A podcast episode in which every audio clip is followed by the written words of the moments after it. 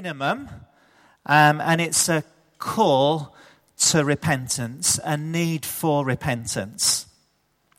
Repentance is the pathway uh, that we all must travel, and it's the only way to build a secure soil or foundation uh, for spiritual growth. Uh, many will know the Greek word for repentance, metanoia, which literally means a change of mind. Um, it's a change from following our ways and our directions to following God's ways and His direction. It's a call to turn from sin and to turn to Christ. Literally, I think in, in New Testament times, folks will be pointing one way uh, in their baptism and turn and point the other way to follow God's way. I think we can all be a little bit myopic, blind to our sin, me included. Some of you here this morning might think uh, basically you do good stuff and basically you're a good person. We're good people. And you might be. But um, sometimes that can take us on a journey where we think that we have no need for the Lord Jesus Christ. Last autumn, we did a series on the book of Romans. And in Romans chapter 3, verse 23, we were reminded that all, all human beings have sinned and fallen short of the glory of God. That's like without exception, everyone here. Those of us who've been schooled in Christian basics know that we can never be good enough to earn God's love. In and of ourselves, try as hard as we want to, we can never be good enough to reach the perfect standard um, to earn God's grace and favor. It's a gift that comes from God as we put our faith and trust in Him. When we properly consider God's holiness alongside ours, there's no comparison. We're poles apart. With repentance, we can draw close to God as He draws close to us with a full assurance of faith, and we take on his holiness. A few of us at uh, Holy Trinity Claygate are using uh, a Bible app at the moment. Sorry if I'm speaking a foreign language to some of you, but it's a little thing on your phone where you can go through the Bible in the year. And uh, this week, uh, on the 20th, on Wednesday, was Luke 3, verses 1 to 22. Verse 3 John the Baptist is uh, preparing the way for Jesus preaching a message of repentance for the forgiveness of sins. In verse 8, he's imploring them to um, do repentance um, in a way that produces, verse 9, good fruit. Fruit in keeping with repentance. When there's no repentance and no fruit, there's this image of uh, someone wielding an axe. Luckily, it's only to a tree. John points to Jesus, Luke 3:16, um, and he says, "I baptize you with water, but one more powerful than I will come, the thongs of whose sandals we're not worthy to untie. He'll baptize you with the Holy Spirit and with fire." The good fruit of the Spirit that comes to us as a result of repentance has lots of expressions.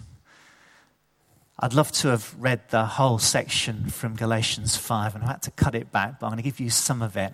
Uh, Galatians 5:16 um, says, um, "So I say, live by the Spirit, and you'll not gratify the desires of the flesh." Verse 19: The acts of the flesh are obvious: sexual immorality, impurity, and debauchery idolatry and witchcraft, hatred, discord, jealousy, fits of rage, selfish ambition, dissensions, factions, and envy, drunkenness, orgies, and the like. If we were playing bingo, would any be standing up and saying, I've got a house at this moment? Because if you did, it would be a little bit awkward. But we are going to be doing repentance a little bit later on. I warn you, as I did before, that those who live like this, I don't catch anyone in the eye. You've got too many on your card over on the left. I don't know. Uh, will inherit the kingdom, checking your left and right. But verse 22, moving swiftly on. But the fruit of the Spirit is love, joy, peace. You know these, don't you? The forbearance, kindness, goodness, faithfulness, gentleness, and self control. Against such things, there is no law. Those who belong to Jesus Christ have crucified the flesh with its passions and desires. Since we live by the Spirit, let's keep in step with the Spirit. The prerequisite to bearing the fruit of the Spirit is repentance and faith, a relationship with God firmly rooted in Christ.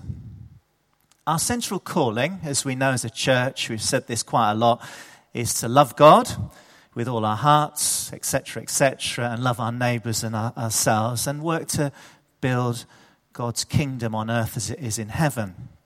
Back to the Bible in the Year app, I, com- I commend it to you. Luke 3, uh, verse 11. Nicky Gumbel um, reflects on this. Uh, in John's teaching, good fruit includes both social justice and personal morality, like sharing clothes and food, and also being righteous about how we handle money and power.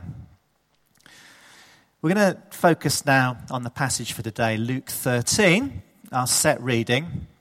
And Jesus begins by using two powerful examples that explode the popular myth that bad stuff only happens to bad people.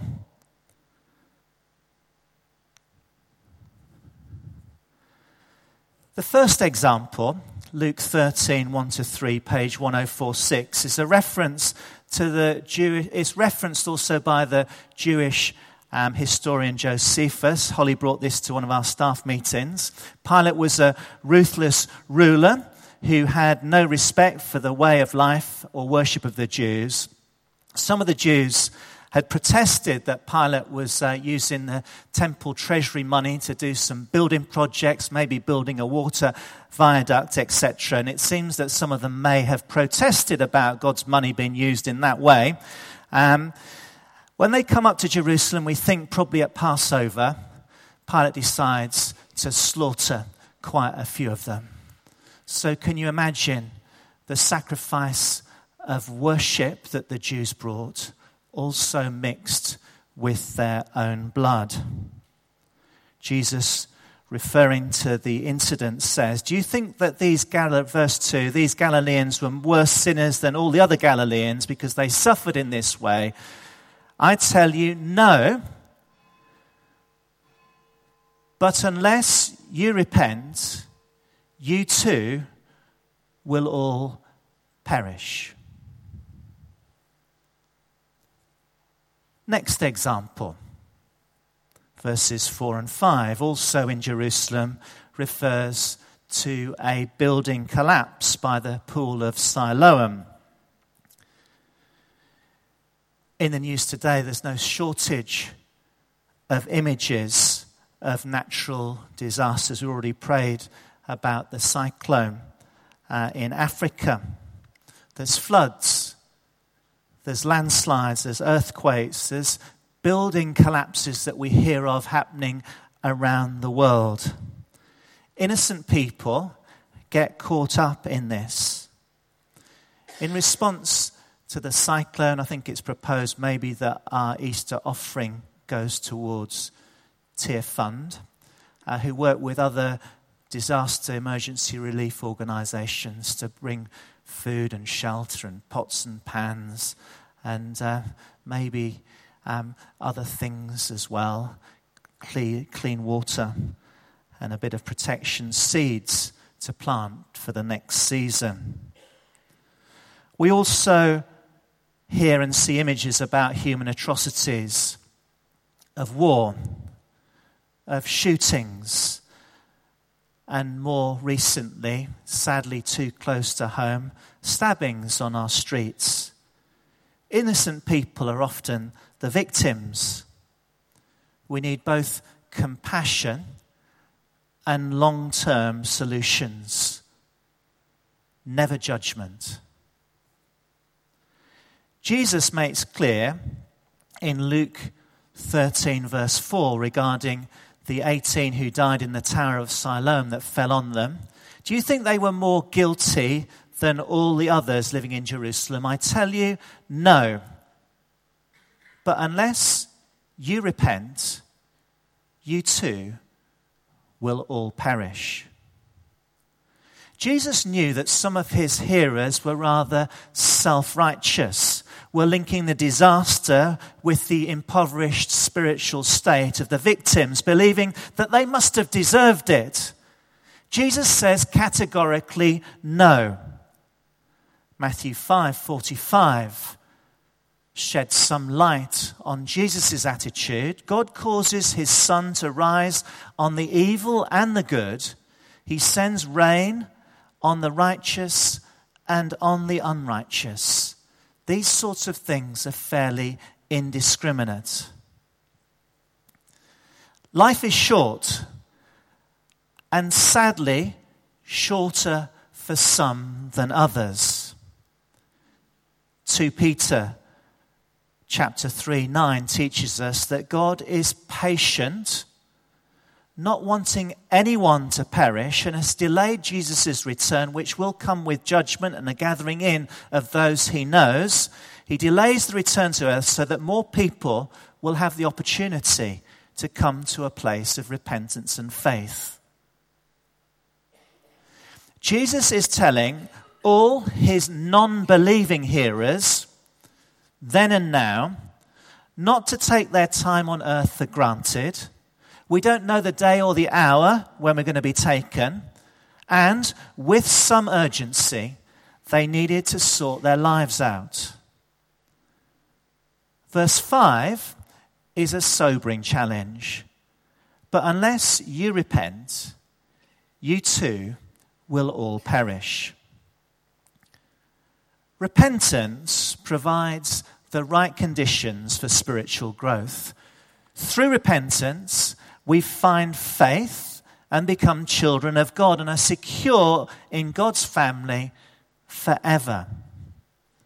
That said, fruitfulness in our faith demands an ongoing spiritual discipline or disciplines, an ongoing refilling and empowering of the Holy Spirit. I'm going to give you some respite now. What is this?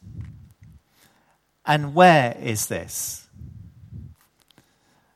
There are some clues in the picture. It's taken from a strange angle. There was a clue in the reading of what this might be. If I said that this was on the Holy Trinity Church site, would you know where it was? What white buildings have we got? Um, it's a fig tree. I didn't know that we had a fig tree. We have got a fig tree. That is a fig tree. It's not the coloured one. It's the one on the left. That's. Um, we'll come back to that in a second. It's just on the corner of the ministry centre, and it's there for good reason. Did anyone know that we had a fig tree at Holy Trinity Claygate? Well, there you go. Apparently, when this rebuilding was done, um, Brian Matthew was invited by Julian to plant quite a few biblical plants around here. So they tell a story. I think that's quite exciting.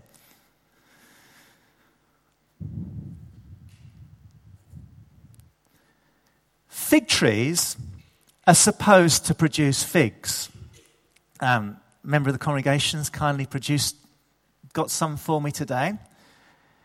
Um, if you have a fig tree or any other tree that's a fruit tree and it's not producing fruit, that's not what it's supposed to do.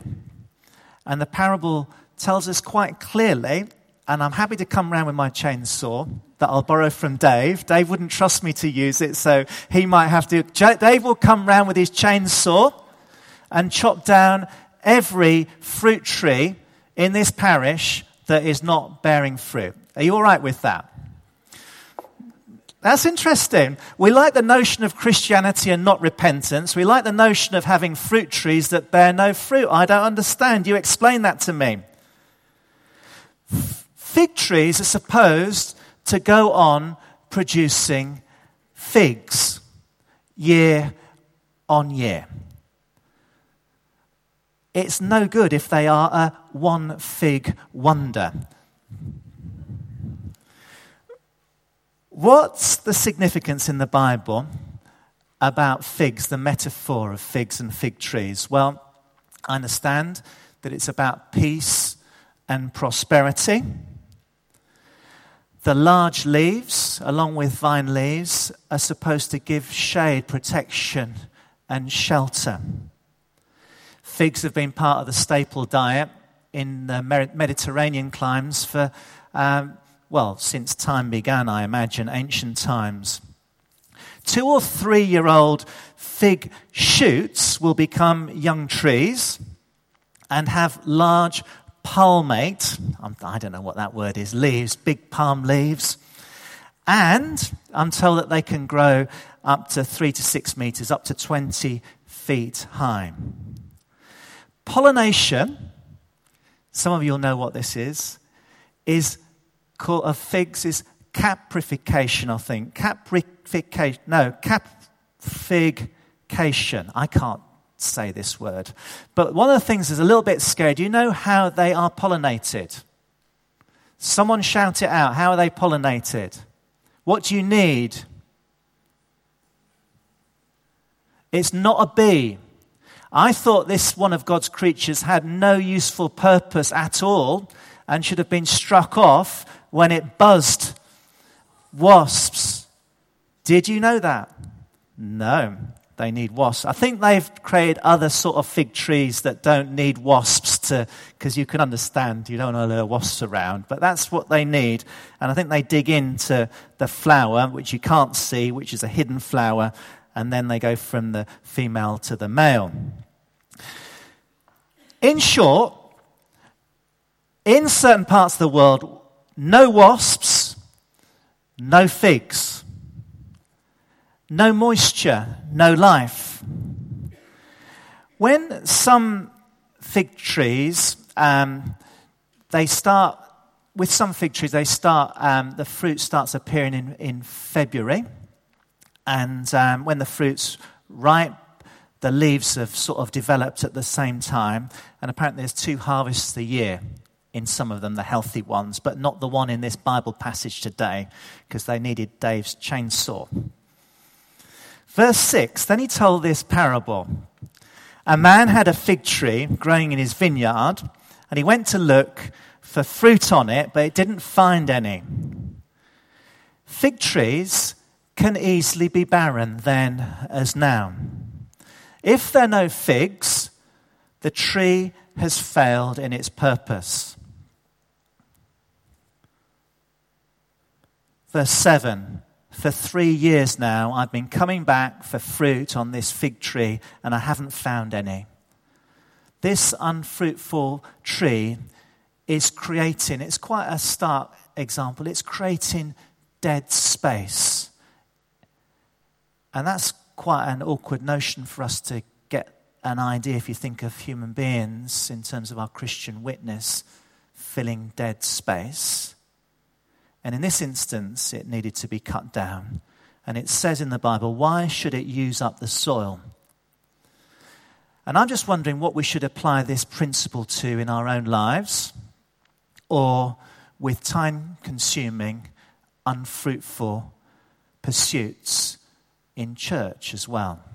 So it's really easy to say that and really hard to do because everything we do is obviously very worthy you try having the conversations.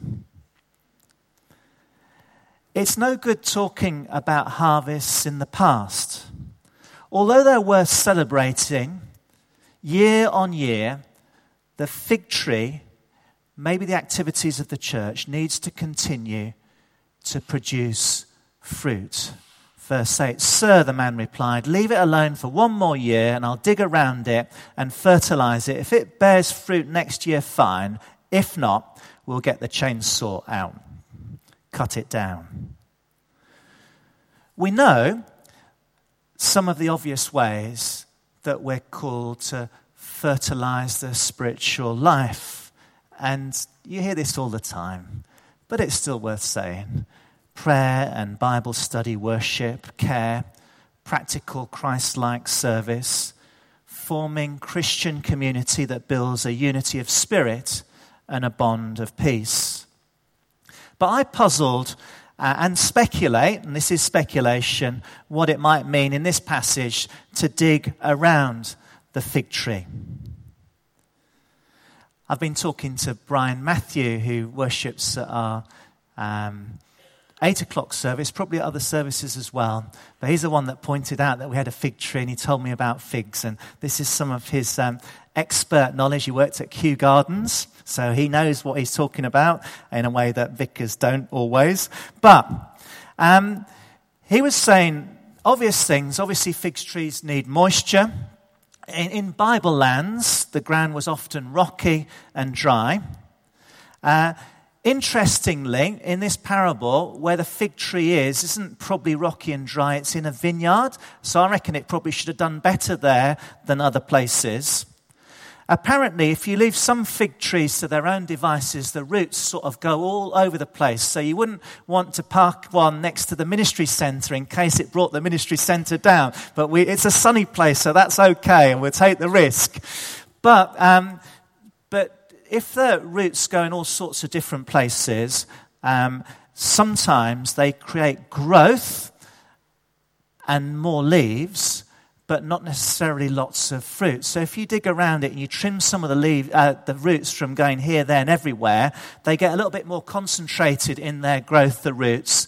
And in hot countries, they dig down and down and down through the rocks until they find moisture, and that's when they produce more fruit.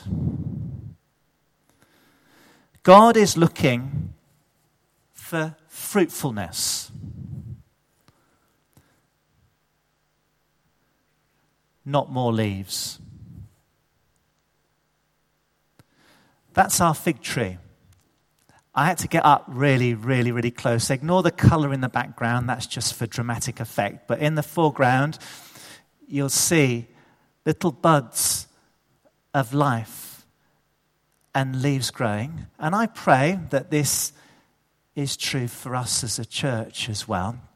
Uh, you need to pray that there's not a frost, otherwise, it gets killed between now and the spring. But buds of new life. I wonder what these might be. Well, I was thinking off the top of my head quite a few new things that have happened recently. There's pop up connections, there's a bereavement cafe, there's been um, bereavement training, there's been worship central. Um, the youth teams are doing things like um, they, they, folks sort of pop in on a Thursday to the well. Lots and lots of other things in different areas of church life are happening.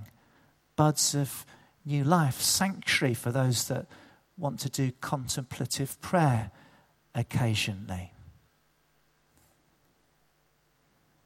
Fruitfulness for us at Holy Trinity Claygate will be measured in part by whether we're faithful to God's purpose for us or not.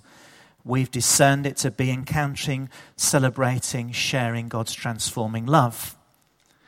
Fruitfulness for us at Holy Trinity Claygate will also be measured whether we embody our values effectively or not. Are we helping each other to be better connected with God in prayer, worship, and word? Are we growing as a loving and generous community, offering God's hospitality, friendship, and prayer, sharing our time, talents, and money? Are we moving towards being a church family that, empowered by the Holy Spirit, is a community that everyone's involved in some fruitful aspect of welcome, worship, mission, ministry, witness? Are we more of a church family that are encouraging folks to be distinctive daily disciples of Jesus wherever you find yourself during the week? What's the evidence of us as a church, and I've given some, of being proactive in mission, being people of godly influence and change locally, nationally, and we dare to pray globally? The fig tree in our parable was given one year to show some fruit. At this point in time, there was no fruit, not even a little fruit, no fruit at all. And it had been like that for three years. The fruitfulness of the church varies in different parts of the world. In some parts of the world, the church is flourishing and they're planting lots of churches. Sadly, in the West, that's not been the story at all. We need to pray that that turns round. Churches get closed. We want to pray for reversal of this decline. And maybe our continent, our nation, and our parish, we should be praying and working towards revival, although it's a gift from God. I don't think when, we, when we're considering fruitfulness that we can live off the glories of the past. There's always scope for greater fruitfulness. In God's eyes, I don't think it matters too much whether we're a big tree or a small tree, a big church or a little church, though it matters quite a lot if we've been a big church and we become a small church. We need many more churches and small groups and fruitful missional activities. It does matter if we're displaying fruit or not, and if we're promulgating new life or not. In this parable of the vineyard, we're asked for another year, they're asked for another year to care for the fig tree. When thinking about Holy Trinity Claygate, I wonder um, if time was very short and you just had not one more year, but one more day to do something that could potentially bear fruit? Where would you dig and what would you fertilize? Who would you phone? Who would you text? Who would you visit? What would you do? Maybe we'd just fall to our knees and pray. What if you had one more month how would you alter your diaries? One more year? Five years? Ten years? What would you take the axe to? The central message of today's passage is a call to repentance, resulting in evidence of ongoing fruitfulness. It's a message for us as individuals, especially for those here present who know that you need to give your whole life to Christ. It's a message for us as a Christian community. We are to pay attention to results, to look for and to cultivate fruit and ongoing fruitfulness. Lord, help us to have a change of heart and mind and direction where we need to. Lord, help us to spot and celebrate your fruit when we see it. Lord, help us to set the right priorities to create the best conditions for ongoing, sustainable fruitfulness. Let's pray.